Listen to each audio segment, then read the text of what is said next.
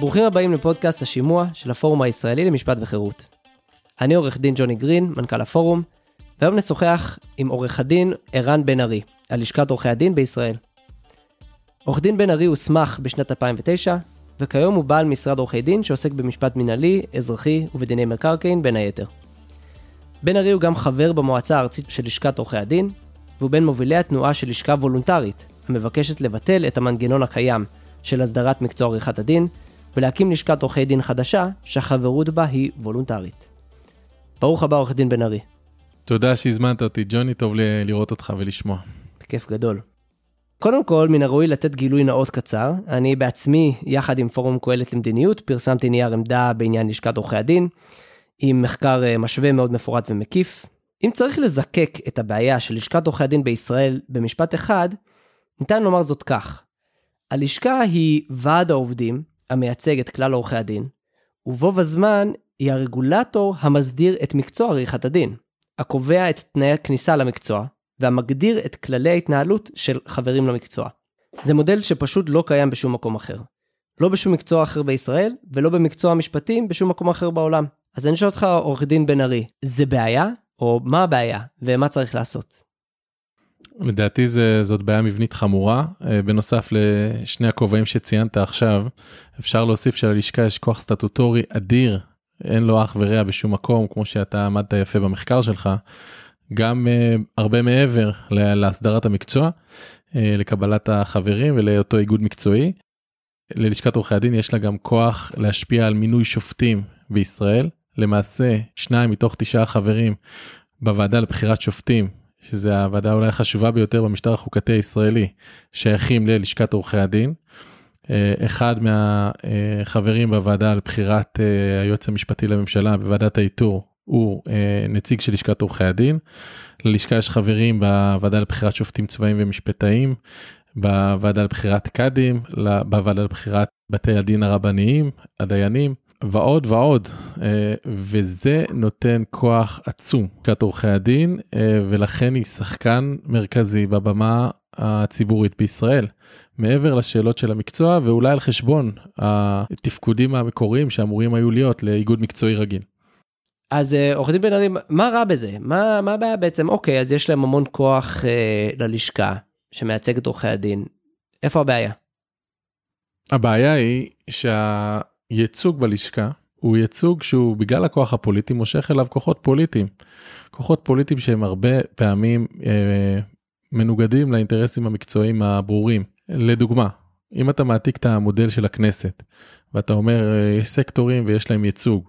אז יש לך בלשכת עורכי הדין את הסיעות הדתיות כמו שאתה רואה בכנסת, יש לך את הסיעות של המגזר הערבי כמו שאתה רואה בכנסת. אתה שואל את עצמך מה הקשר בין אה, עורך דין שרוצה לקבל אה, איגוד מקצועי מתפקד לבין השאלה אם יש כיפה או אין כיפה על הראש של העומד בראשו. למה שאלפי אנשים יצביעו לפי סקטור ולא רק לפי סקטור יש פה גם אה, השקפות אה, פוליטיות אה, ממש על הפרק עכשיו מבחינת האג'נדה מערכת המשפט אקטיביסטית יותר או פחות שאלות האלה הן שאלות אה, חשובות ומעניינות והמקום שלהם הרבה פעמים הוא פשוט בכנסת ישראל ולא באיגוד המקצועי.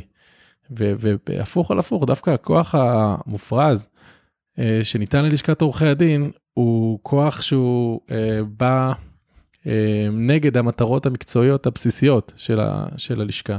חוץ מזה שיש הרבה בעיות מבניות אחרות כמו בשאלת ההסדרה של המקצוע כמה קשות יהיו בחינות ההסמכה מי נכנס בשערי מקצוע ועוד כהנה וכהנה.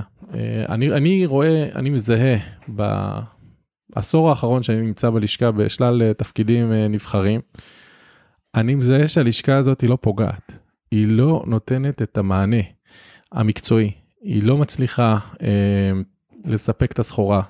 ניקח לדוגמה עכשיו את הסיפור של תקנות סדר הדין האזרחי. זה סיפור אה, מאוד גדול, הרבה מאוד מהאנשים אה, בלשכת עורכי הדין מזהים את זה בתור האיום הגדול ביותר על עורכי הדין. ואנחנו נמצאים היום בתאריך 14 לדצמבר שנת 20. בעוד שבועיים בראשון לראשון אה, התקנות האלה ייכנסו לתוקף אחרי ששר המשפטים חתם עליהם ומבלי שלשכת עורכי הדין הצליחה להשפיע כהוא זה על העניין הזה. למרות התגייסות ולמרות בג"צים ולמרות אה, כאילו כל הרעש והצלצולים שאפשר היה לחשוב, היא לא הצליחה לעשות את זה. זאת אומרת, בשאלה האם זה מחזק את לשכת עורכי הדין, כל הכוח העודף שיש לה ולפחות עוזר לה במאבקים המקצועיים היותר גדולים שלה, שיש יותר קונסנזוס לגביהם במבחן התוצאה, התשובה היא לא ולא בכדי. עלית פה על כמה נקודות, אבל בעצם אתה אומר, קודם כל, זה הופך את הלשכה לכלי פוליטי, כתוצאה מזה, כלומר בגלל שיש לו השפעה פוליטית בכל מיני מעגלים מאוד חשובים במדינה, ואז בגלל זה, זה גורם לכך שבהתאם אנשים נכנסים כדי בעצם לבצע פעילות פוליטית, כלומר בין אם זה התארגנות של קבוצות שונות וסקטורים שונים בתוך הלשכה, אבל בעצם הלשכה הופכת למין אמצעי כדי להשיג כל מיני מטרות פוליטיות. שזה רע בפני עצמו, אתה מן הסתם לא רוצה שזה יקרה. כלומר, אם אתה רוצה שמישהו יצא להשיג מטרות פוליטיות, הוא יעשה את זה דרך הערוצים המקובלים של בחירות ושכנוע וכולי וכולי. ולא דרך הדרך העקיפה הזאת של מוקד הכוח של הלשכה. ובנוסף אתה אומר, זה בעצם פוגע ביכולת של הלשכה לתת מענה על דברים שבאמת חשובים לעורכי דין. כלומר, אתה אומר בעצם הלשכה היא נכשלת במשימה אולי הכי חשובה, או אחת המשימות הכי חשובות שלה, שזה לדאוג לאינטרסים של עורכי דין ולקדם אה, אה, אותם ולקדם את הדברים שאכפת לעורכי דין. כן, אני אתן לך דוגמה. הלשכה מתעסקת בצורה לא פרופורציונלית בשאלה אה, באיזה הליכים היא תבחר להתערב ולבקש להיות ידיד בית משפט. ופעם אחרי פעם אחרי פעם עולים אה, כל מיני נושאים שקשורים יותר להגנה על זכויות אדם. יש חברים בלשכה שמזהים את הפעילות שלהם בלשכה בתור אה, קר לפעילות לקידום זכויות האדם. ונאחזים בחוק החדש של לשכת עורכי הדין בתיקון ש, שמסביר שזכויות האדם זה אחת מהמטרות של הלשכה. עכשיו השאלה כמה מקום יש לאסירים אה, בכלא וכל מיני שאלות נגזרות מזה נותנים להם להתקשר לא נותנים להם להתקשר שאני ממש לא מזלזל בהם ויש להם חשיבות ויש אה, מקום לדון בדבר הזה. השאלה הזאת שמעסיקה אה, את לשכת עורכי הדין האם היא קשורה אה, קשר ישיר ל-well-being של עורכי הדין לעניינים המקצועיים שלהם. אה, שאלה בוא נשאיר אותה פתוחה. אה, זו רק דוגמה אחת מייצגת אה, להמון המון סוגיות שאנשים אה, בוחרים לבוא ולדון בהם, אפרופו המקצוע, והם באים לדון בסוגיות האלה, כל אחד מהפוזיציה הפוליטית שלו. יש את השמאל בלשכה ויש את הימין בלשכה ויש את המגזרים בלשכה. ואיפשהו העניינים המקצועיים נדחקים לקרן הזווית ואנחנו רואים שבסופו של יום לשכת עורכי הדין עם כל העוצמה וכל ההשפעה בסופו של יום מגיעים להצביע 20 אלף עורכי דין מתוך 70-80 אה, אלף איש שהם אה, רשומים ומכריחים אותם לשלם כל שנה דמי חבר. המספר הזה הוא מספר מהדהד. בבחירות אה, לכנסת אם היינו נתקלים בכאלה מספרים היינו אומרים לעצמנו היינו סוגרים את הבסטה. כן יש פה בעיה אדירה באמון הציבור במערכת הוא לא מאמין במערכת הוא לא חושב שהדבר הזה הוא רלוונטי בשבילו אפילו לא ברמה של ללכת פעם בארבע שנים ולהטיל את הבחירה שלו לקלפי. ו, והדבר הזה הוא באמת אה, מייצג את החוסר אמון ואת הכישלון של הלשכה לקדם את עניינם האמיתי האותנטי של עורכי הדין. אה, ואני תולה את זה הרבה מאוד בפוליטיות של הלשכה הזאת כתוצאה מהכוח העודף שהיא מקבלת בכל מיני מעגלים של קבלת החלטות במדינת ישראל. קודם כל זה מעניין מה שאמרת כי אה, תקנות סדר הדין האזרחי זה סוגיה שלמה בפני עצמה, אנחנו לא ניכנס לזה כאן. אה, קיימנו כבר אה, פרק אחד בפודקאסט עם אה, פרופסור טליה איינהורן על תקנות סדר הדין האזרחי, וזו סוגיה באמת, בין כל שאר הסוגיות שהעניין של הרפורמה בתקנות מעלה, זה גם מעלה את הבעייתיות הזאת של הלשכה, שבעצם כנראה נכשלת, או נכשלה באחד המקומות שהכי הכי אכפת לעורכי דין והכי בוערים לעורכי דין, וזה כנראה בגלל שזה בא על, חש... בא חשבון דברים אחרים. בעצם אחד מהדברים הכי חשובים שמעסיקים אותך או שאתה עוסק בהם זה העניין של החברות חובה באיגוד המקצועי הזה. אה, בעצם כל עורך דין בישראל חייב להיות חבר לשכה. צריך להבין, אני אומר בשביל המאזינים, לדוגמה זה מודל מאוד שונה, אין שום מקצוע אחר בישראל שהוא כזה, ואין שום מדינה אחרת שזה, שעובדת לפי אותו המודל של חברות חובה בלשכת עורכי דין.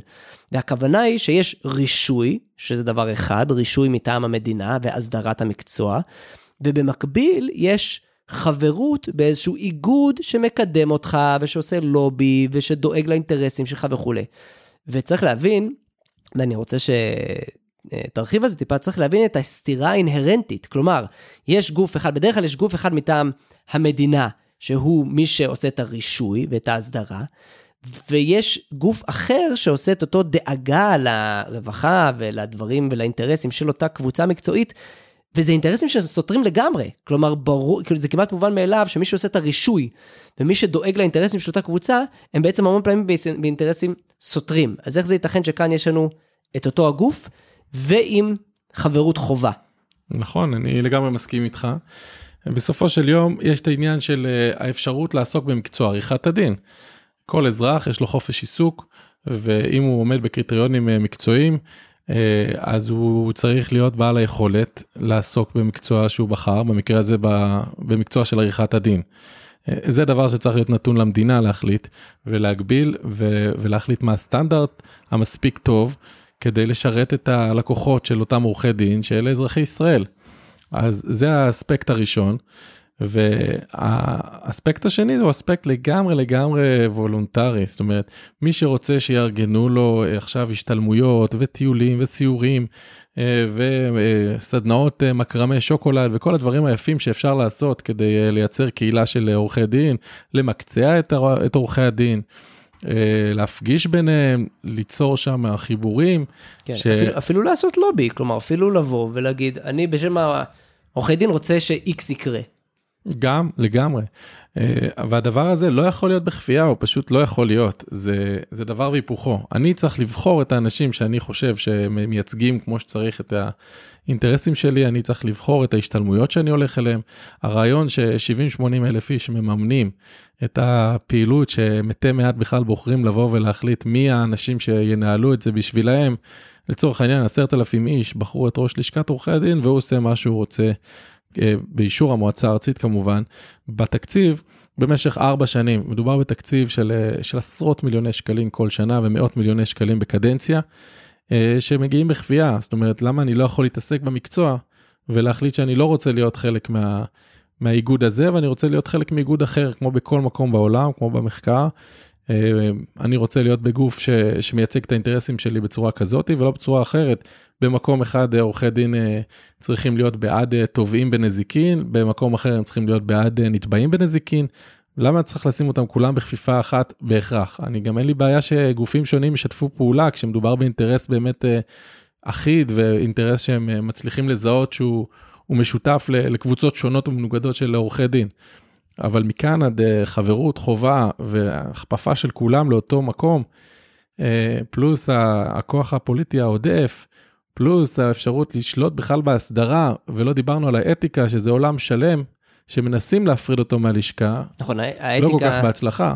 אני אחדד פשוט למאזינים, האתיקה הכוונה היא אה, כללי המשמעת, דבר ראשון, כלומר כללי האתיקה והמשמעת של עורכי דין, ואז גם בתי הדין למשמעת והשיפוט של המשמעת של עורכי דין, הכל מתקיים במסגרת אה, הלשכה. כלומר, גם קביעת הכללים, גם השיפוט על פי הכללים, וזה הכל לציבור עורכי הדין.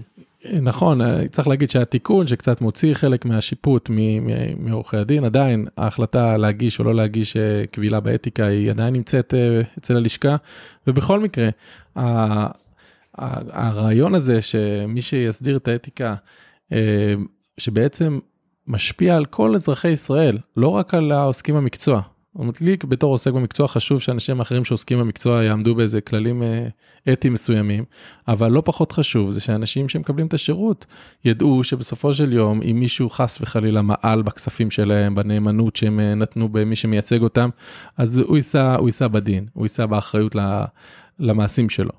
עכשיו אני, אני אגיד שכבתור עורך דין אה, מוסמך בניו יורק אז בניו יורק דבר שמי שמסמיך או מי שבעצם כן אה, הופך את מי שנותן את הרישוי לעורכי דין זה בעצם בית המשפט זה בית המשפט אה, הגבוה לערעורים במדינת ניו יורק וגם האתיקה כלומר גם כללי אתיקה וגם השיפוט של האתיקה בכלל מבוצע על ידי בית המשפט ובית המשפט הוא אורגן זה לא חייב להיות ככה יש מדינות שעושות את זה מאוד אחרת אבל זה סתם, זה סתם דוגמה לכך ששם זה מובן מאליו שהגוף שקובע את כללי האתיקה ועושה שיפוט על כללי האתיקה זה לא הגוף שמייצג את עורכי הדין זה חייב להיות גוף חיצוני. אני חושב שהמודל שאתה מתאר בניו יורק הוא, הוא מודל שהוא טוב, הוא גם עונה על הטענות של אותם אנשים שתומכים בשיטה הקיימת. מה הם אומרים?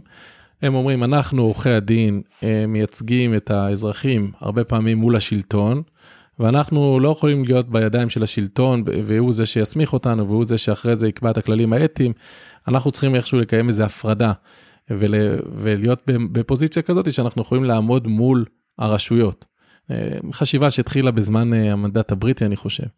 אה, כשיש לך שלטון אה, שהוא עוד שלטון זר שאתה לא יכול להשפיע עליו ולא נבחר אז אה, יש לזה חשיבות יותר גדולה כמה שהמדינה דמוקרטית יותר משקפת יותר את מה שהציבור חושב הסכנה הזאת היא הולכת ופוחתת. כן והטיעון הזה יותר חלש. אז כשאתה מדבר על המודל הזה שדווקא בתי המשפט הם אלה שידונו באתיקה. ואולי אפילו גם יסמיכו יכול להיות שזה יכול להיות פתרון שיהיה נכון על, על כל הצדדים. אה, אבל בכל מקרה חייבים לאפשר פלור, פלורליזם הרבה יותר רחב. אז מה בעצם, מה, מה אתה מציע? מה הפתרון שלך לפלונטר הזה? אני מציע שאנחנו ניתן לכלכלת השוק אה, להוביל בנושא הזה. ואנשים יבחרו, יוכלו להתאגד באיזה איגוד מקצועי שהם אה, מוצאים לנכון להתאגד בו. אני חושב שהדבר הזה צריך להיות הרבה יותר קהילתי, הרבה יותר פמיליארי. ובכל עיר, כמו שאני ראיתי במקומות אחרים בעולם, בכל עיר תהיה לשכה שלה, אולי שתי לשכות, ואנשים על בסיס אמיתי של צורך, של היכרות, של מקום מפגש ביניהם, אה, יבואו וייפגשו אה, ויעשו את הפעילות שלהם, גם הפעילות הלוביסטית אם צריך, וגם הפעילות אה, של ההעשרה וההשתלמויות. והדבר הזה יהפוך להיות משהו שהוא הרבה יותר מותאם לכל קהילה ולא משהו שנכפה מלמעלה, משהו אחיד. אה, שהוא בעצם לא מדבר לרוב רובם של עורכי הדין היום. ואת הדבר הזה צריך לשנות, האדישות הזאת היא, היא לא לטובתנו, היא לא לטובת המקצוע, היא לא לטובת עורכי הדין. אה, אנחנו רואים אה, הצפה של כל מיני כיבודי שווא, יש לנו 1,500 ראשי ועדות בלשכת עורכי הדין, זה באמת. 1,500 ראשי ועדות? 1,500, הרבה פעמים ועדה אחת עם שמונה ראשים כדי לכבד את כל מי שצריך לכבד. אה, הדבר הזה יצר אינפלציה על סף הגרוטסקית.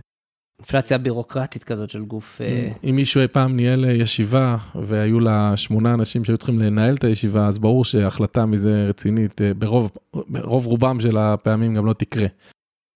ואני מבין שלא חייב בעצם גם להתאגד לפי ההצעה שלך, כלומר אפשר גם לא להתאגד באיגוד מקצועי? לגמרי. זה גם אפשרות. כן, אני רוצה לעסוק במקצוע בלי החובה להיות חלק מאיזה איגוד, כמו שאני יכול להיות עובד רגיל ולא להיות חלק מההסתדרות. כן, כמו שרואי חשבון בישראל יכולים להיות רשויים כרואי חשבון מטעם המדינה, אבל יכולים להחליט להיות או לא להיות בלשכת אה, רואי החשבון. על אף שיש רק לשכה אחת, אבל בכל זאת הם יכולים כן להיות או לא להיות אה, חברי לשכה. כמו מורים וכמו רופאים. אפרופו מגזרים שידעו להגיע להישגים הרבה הרבה יותר גדולים, הישגים מקצועיים, אה, מאשר לשכת עורכי הדין. אנשים בדרך כלל לא מרגישים שלשכת עורכי הדין זה גם האיגוד המקצועי שלהם. אני לא יודע אם אי פעם שמעתם או אתם זוכרים על שביתה של אה, לשכת עורכי הדין. על שום נושא אף פעם בכל עניין ודבר. זאת אומרת, ובאמת גם ההישגים די בהתאם. המגזרים האלה שיודעים אה, לבוא ולשבות, לא שאני מצדיק את הפרקטיקה הזאתי, אבל במקרים מסוימים, במקרי קיצון, אה, אז יש לה מקום, ואז היא גם יודעת להשיג הישגים, אה, כחלק ממשפט העבודה בישראל. לשכת עורכי הדין היא פשוט לא פקטור בעניין הזה, והמצב של הרבה מאוד עורכי דין, בעיקר אנשים שלא בתוך ההשפעה, שלא בתוך הקליקה, הרבה פעמים גם אנשים שלא מצביעים. זה אנשים ש, שלא מקבלים שום שירות והמצב הקיים כמו שהוא פשוט רומס אותם. ואנחנו צריכים לבוא ולחשוב אחרת, להמשיך לנסות את אותו דבר ולצפות לתוצאות שונות, זה לא אינטליגנטי, לא אני אמרתי. נגיד יש גילדות ששומרות על זה שלא יודע, פסיכולוגים, שמאים, שמספר מאוד מצומצם של אנשים יעברו וייכנסו לתוך, אה, לתוך המקצוע ויעסקו ויהיו חלק מהתחרות. שמאים זה דוגמא טובה. ככה אפשר להמשיך להעלות את ה... או לשמור על רמה יותר גבוהה של מחירים. לשכת עורכי הדין עם כל העוצמות, עם כל הכוח, עם כל... בסוף באמת לא הצליחה אפילו בזה. זאת אומרת, הצפת המקצוע לא נעצרה, יש 80 אלף עורכי דין. אם היית מספר את זה למישהו לפני 25 שנה, הוא פשוט לא היה מאמין שאתה מדבר על ישראל. כלומר, בעצם, אה, אני רוצה לחדד, בעצם יש טענה שאומרת איך זה ייתכן שברור שעורכי הדין יש להם אינטרס כמה שיותר להעלות מחירים של אה, עורכי דין ושל שכר טרחה וכולי, ובעצם אה, לכן יש להם אינטרס להכניס כמה שפחות אנשים לתוך מעגל המקצוע ולאפשר לכמה פחות אנשים להיות עורכי דין. אז מצד אחד יש שם אבסורד שהוא בפני עצמו. אבל מנגד בו בזמן בא, אה, אה, בא ערן ואומר, אבל אפילו בזה הם לא הצליחו. כלומר, אפילו בזה הם לא הצליחו באמת לבלום את כמות, ה, כמות עורכי הדין. נגיד שאתה משלים מזה מה שהם רצו לעשות, ואפילו את זה הם לא, כן, הם לא הצליחו. בדיוק כמו שהם לא הצליחו לייצר אף פעם שביתה, בדיוק, בדיוק כמו שהם לא הצליחו לעצור את תקנות סדר הדין האזרחי. ובאמת, בשורה הכי חשובה של הדברים, השגת גבול המקצוע, הגופים אה, נותנים אה, שירות ממש פארה משפטי, שלא להגיד ממש משפטי, של אנשים שהם לא קשורים בכלל למקצוע. אנחנו רואים את זה במימוש זכויות אה, רפואיות כאלה ואחרות, ובעוד כהנה וכהנה. האיגוד הזה במתכונת הנוכחית שלו לא מצליח אה, לתת פתרונות ולא מצליח להביא הישגים כמעט בשום נושא. אה, אף פעם מה שהוא יודע לעשות זה לגבות את דמי החבר. אם הוא נותן שירותים ואם הוא לא נותן שירותים, אני אתן לכם דוגמה, בתחילת השנה ראינו שהיה משבר קורונה, ביטלו אה, את כל האירועים, ביטלו את הכנס השנתי והרבה מאוד הרצאות והרבה מאוד דברים והרבה מאוד הוצאות. ואם היית מסתכל על התקציב שתוכנן לשנת 2020 ועל הביצוע, היית רואה שיש מיליוני שקלים שלא מימשו אותם ולא ביצעו אותם. אז אני הצעתי את ההצעה המופרכת לבוא ולהחזיר לאנשים את הכסף. אולי לגבות פחות ב-2021? אתה יודע, פשוט ההצעה הזאת היא במועצה הארצית של לשכת עורכי הדין, ששם העלינו את ההצעה. צחקו עליך. היא זכתה ל... לשלושה תומכים, אני חושב. אה, זה המצב, הכסף מצאו מה לעשות איתו, החליטו לשפץ, החליטו, לא יודע, לתת עוד משכורות לכמה אנשים. אה, בסופו של יום, ויש שם בכירים עם, אה, עם יופי של משכורות, בסופו של יום לא עלה בדעתם אפילו להחזיר את הכסף, הקימו איזה מנגנון שאמור להביא כסף למי שצריך. אנשים עד שהם הגישו את הבקשה עמדו בקריטריונים וקיבלו באמת מעט מאוד כסף יחסית לכסף שאפילו נחסך. אז זה לא, לא הצליח להביא גם בעניין הזה שום פרי. יש, אה, יש קשב בכלל לנושא הזה? אני שואל גם בלשכה עצמה ובמועצה וכאלה, וגם אצל ציבור עורכי הדין. אז בעצם שתי שאלות, יש קצב, אתה יודע, יותר בלשכה עצמה יש הבנה של הבעיות האלה, יש אה, קשב לטיעונים שאתה מעלה ולשכה וולונטרית וכל זה, ובנפרד אני שואל, למי אכפת? כלומר, לעורכי דין בכללי, בציבור הכללי של עורכי הדין, זה אכפת להם? זה מעניין אותם? קודם כל אני חושב שזה מאוד מעניין אותם. הם פשוט לא חשבו שזה אפשרי ואנחנו הוכחנו שזה אפשרי בפעם האחרונה בבחירות האחרונות פעם ראשונה בהיסטוריה של לשכת עורכי הדין שרצה רשימה לתוך לשכת עורכי הדין מבקשת את האמון של עורכי הדין במוסדות של לשכת עורכי הדין שהמטרה המוצהרת שלה ואפילו בשם של הרשימה זה לייצר לשכה שהיא מרצון לא לשכה שהיא בכפייה כמו שהיא קיימת. זה, זה הרשימה שלך לשכה זה וולונטרית. זה הרשימה שלי והכנסנו שני, שני נציגים יותר מאלף עורכי דין שגם טרחו ובאו והצביעו באו והצביעו לנו זאת אומרת שיש אה, שיש לזה אה, שוק ויש לזה סחורה וזה מעניין. יש proof אני, of concept. אני, נכון ואני בטוח אבל אני גם יודע את זה שבלי סוף אנשים שמאוד הזדהו עם הרעיון אפרופו כל מיני בושות שקרו בלשכה בשנים האחרונות ולא דיברנו על זה. אה, לא רק שהם לא מעלים את, קרנה של, את קרנו של המקצוע הם מורידים הרבה פעמים כל מיני שערוריות משערוריות שונות. אמ, ואני יודע שיש הרבה אנשים שחושבים ככה פשוט הם אה, לא האמינו שיש לזה היתכנות אז עכשיו אנחנו מבינים שיש לזה היתכנות. אה, זה דבר ראשון דבר שני אני חושב שגם לגופו של עניין איפשהו אה, הלשכה הולכת בצעדים קטנים מדי מדודים מדי אבל אני חושב שיש ניסיון לעשות הפרדה ב, בתקציב הלשכה בין אותן מטרות חובה שזה הסמכה ואתיקה לבין שאר הפעולות שאלה פעולות רשות, עמד על זה גם מבקר המדינה, עמדה את זה, על זה השופטת פרוקצ'ה בדוח שהיא הוציאה אה, לפני כמה שנים.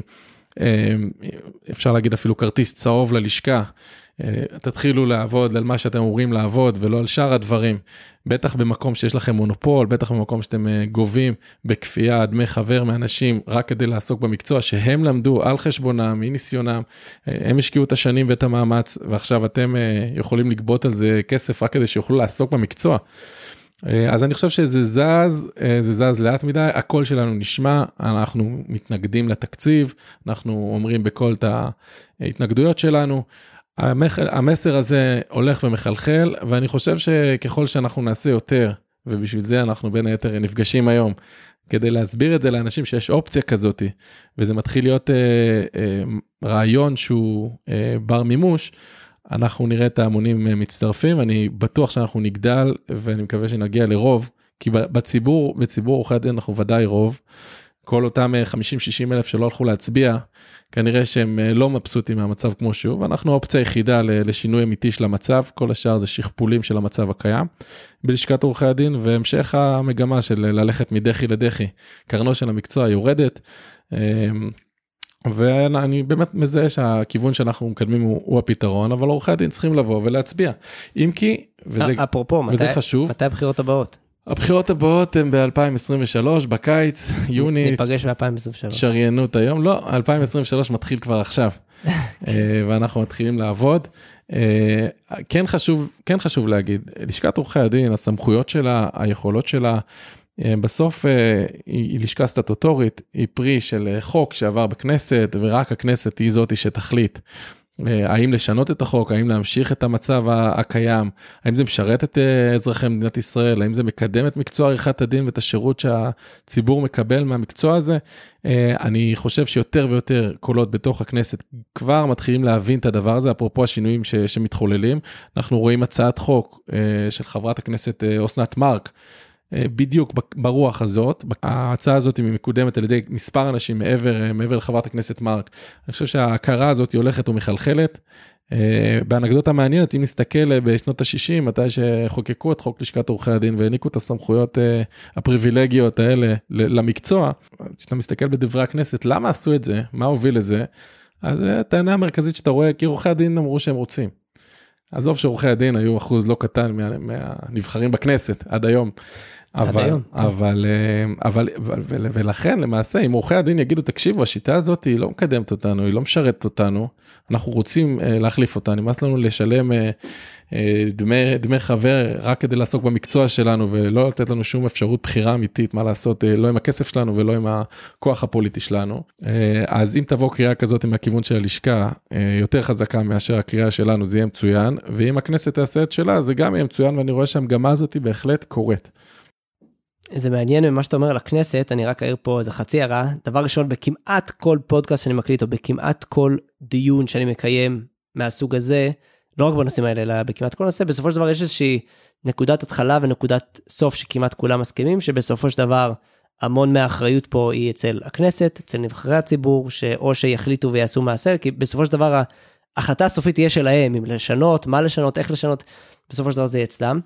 אני, אני... אני, אני רוצה מאוד מאוד להסכים איתך בנקודה הזאת ואני חושב שדווקא האירועים שקרו בשבוע האחרון, אפרופו כינוס הוועדה לבחירת שופטים, כאשר אה, שלושה מחברי הוועדה שהם חברי כנסת מחליטים אה, לא להגיע לישיבה של הוועדה ולמרות זאת הוועדה בהרכב שלה החסר מאשרת 61 שופטים כמעט 10% מהשופטים במדינת ישראל בערב אחד.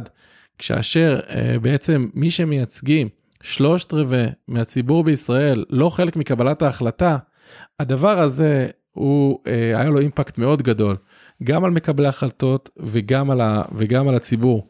והציבור... וגם על התדמית של הלשכה ששיתפה עם זה פעולה בעצם. נכון, אה, אני חייב להגיד שלצערי הם לא ידעו לבוא ולהביא את ההבנות שצריך, אולי לדחות את הישיבה, אולי לדבר קצת, בדרך כלל הוועדה הזאת יודעים להגיע בה להבנות. אה, במקום זה נציגי הלשכה חברו לנציגי אה, בית המשפט העליון ולשר המשפטים והחליטו לקיים את ההצבעה הזאתי. אה, ההצבעה הזאת לדעתי את הכוח העודף שיש לפחות ללשכת עורכי הדין היא, היא תעשה משהו כדי לשנות אותו. זאת אומרת היא תגרום להדים שיביאו יום אחד אם זה יגיע מהציבור אם זה מלשכת עורכי הדין. עוד עוד עוד דוגמה לפגיעה. עכשיו עורכי דין רוצים לקדם משהו, אה, עניין מקצועי שקשור להשגת גבול המקצוע. מה הם חושבים ש, ששלושת רבעי מהכנסת עכשיו אה, חושבים על מה שהם אה, רוצים? זה יקדם את, ה, את האג'נדה המקצועית האמיתית, או זה שהיינו עכשיו בוועדה רק בעצם פגע בנו, אולי זה היה בכלל ניצחון פירוס. אתה, אתה מעלה פה נקודה סופר חשובה שאני רוצה לחדד אותה רגע, שזה, ואנחנו לא ניכנס לזה עכשיו לעומק, כי נתחילים להיות לקראת סיום, אבל... Uh, החברות של הלשכה בתוך הוועדה לבחירת שופטים זה סוגיה לגמרי גדולה, לגמרי סוגיה מאוד מורכבת.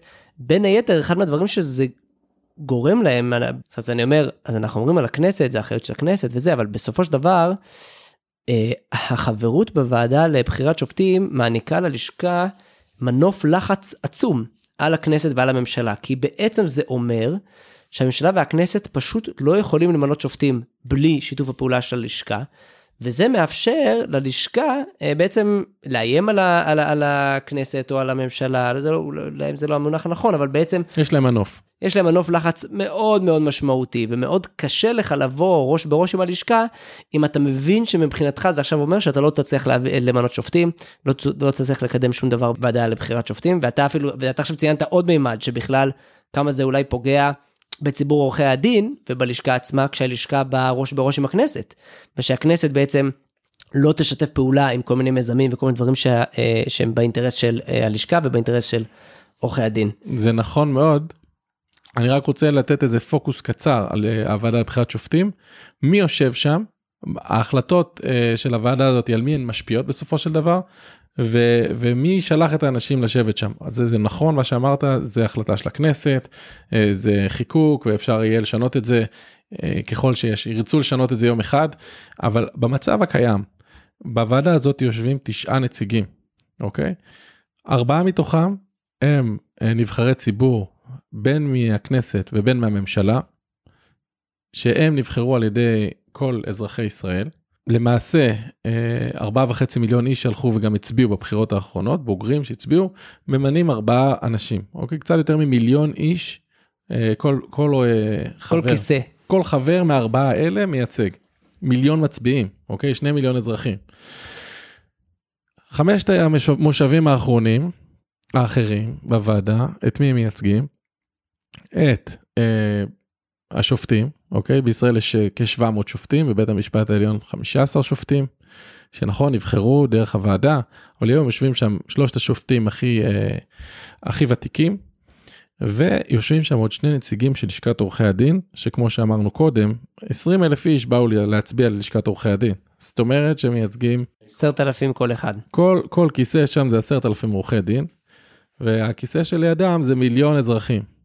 אבל הוועדה הזאתי היא ממנה שופטים עבור כל אזרחי ישראל, וזה הדפיציט הדמוקרטי האדיר.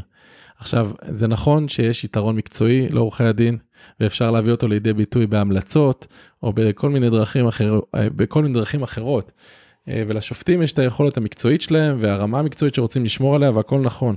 אבל במקום שאנחנו מחפשים בית משפט שגם ישקף את uh, הציבור, את הלכי הרוח בציבור, המצב הזה, uh, כמו שהוא היום, הוא מצב שאני לא יודע כמה זמן הוא, הוא יצליח להחזיק, והאם נכון שהוא יצליח להחזיק בכלל. אה, אוקיי, שאלה אחת אחרונה לסיום, לא, לא שאלה קטנה, אבל אה, כל המצב הזה שתיארת וכל הבעיות, לא רק לבח... אה, בוועדה לבחירת שופטים, אלא באופן כללי יותר בלשכה, והחברות חובה, והכפילות הזאת בין הרגולטור והארגונה והאיגוד המקצועי וכולי. מה הם ההשלכות הכלליות יותר? כלומר, נשים בצד רגע את עולם עורכי הדין, ואפילו אולי את עולם המשפט. איך זה משפיע באופן כללי יותר עלינו, על מדינת ישראל, על על הכלכלה, על המשק, על החברה, אני שואל אם, אם יש השפעות כאלה או שזה עניין פנים משפטי, פנים עורכי דיני. לא, ממש לא, זה בדיוק מתחבר לנקודה האחרונה שדיברנו עליה, שם ולא רק שם. זאת אומרת, גם מי שבוחר את השופטים שבסופו של דבר דנים בכל אזרחי ישראל, אבל אה, לא פחות מזה, אותו ציבור עורכי דין הוא נותן אה, שירות משפטי שהוא קריטי, הוא קריטי בשביל הזכויות של האנשים, אה, של הנאשמים.